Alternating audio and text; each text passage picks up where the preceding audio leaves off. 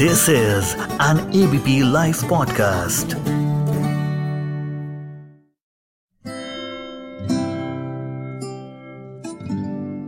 सर्दियों की विदाई का वक्त एकदम नज़दीक आ गया है। वो लू और जादू की पसंदीदा धूप बस आपके दरवाजे पर दस्तक दे चुकी है। जो धूप अभी शरीर को सुकून का एहसास देती है, थोड़े दिनों के बाद उसी धूप से बचकर ठंडक का एहसास मिलेगा। आज रिवर्स गेयर पर मैं सर्दियों को अलविदा कहूँगा।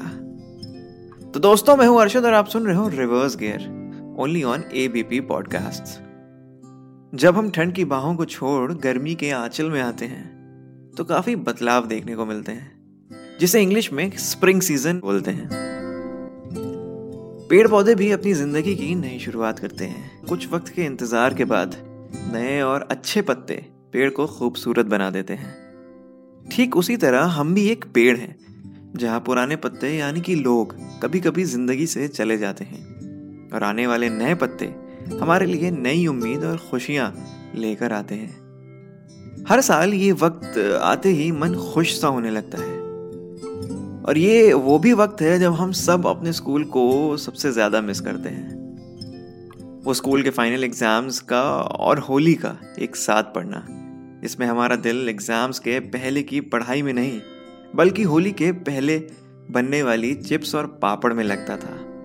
जब मम्मी आलू को चिप्स की मशीन पर घिसती थी तो दूसरी तरफ़ से चिप्स निकलती थी। और पापड़ की मशीन से पापड़ बनाने का अलग ही मज़ा था।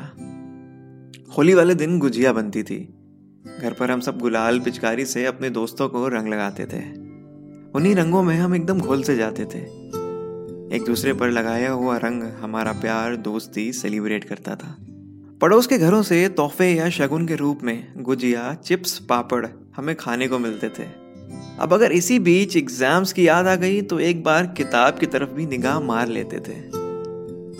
होली के बाद वाले एग्ज़ाम में जब हम सब स्कूल में मिलते थे तो एकदम रंग बिरंगे दिखते थे।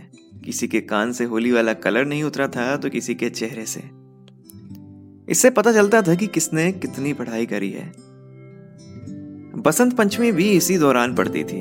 स्कूल में लड़कों को कुर्ते में और लड़कियों को सलवार सूट में बुलाया जाता था। हल्की हल्की गर्मी गन्ने के जूस को पीने के लिए मजबूर कर देती थी। फाइनल रिजल्ट्स आने के बाद नई क्लास में जाते थे। वो नई क्लास और नई क्लास टीचर हमारा इंतज़ार कर रही होती थी। वो किताबों की सोनी सोनी खुशबू और पापा के साथ मिलकर कॉपीज और बुक्स पर कवर चढ़ाना बड़ा मज़ेदार होता था। अपनी फेवरेट कार्टून की नेम स्लिप और स्टिकर लगाकर हम कॉपी को एकदम चमका देते थे। फूलों पर तितलियाँ मंडराते हुए दिखने लगती थी। खिली खिली धूप में चिड़िया चहचहाने लगती थी। हम मम्मी से फ्रिज में पानी और छत पर लगे पंखे को चालू करने की जिद करने लगते थे। ये मौसम बाकी सबसे अलग होता है।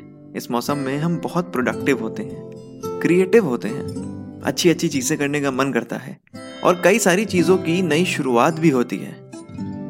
तो चलिए सर्दियों को अलविदा कहते हैं। अपनी रजाई, कंबल, स्वेटर, शॉल को अपनों से जुदा करते हैं। दोस्तों, इस मौसम के मज़े ले लो। इससे पहले कि आने वाला मौसम आपके मज़े ले ले। तो ये थी यादों के मोहल्ले की एक गली। अगले एपिसोड में किसी और गली का रुख करेंगे। अपने आसपास होने वाले बदलाव को महसूस करिए। पेड़ों की पत्तियाँ हों या चिड़ियों का चहचहाना। सब बहुत खूबसूरत हो जाता है। मिलता हूँ अगले एपिसोड में। तब तक लिए अपना ध्यान रखिए। शुक्रिया।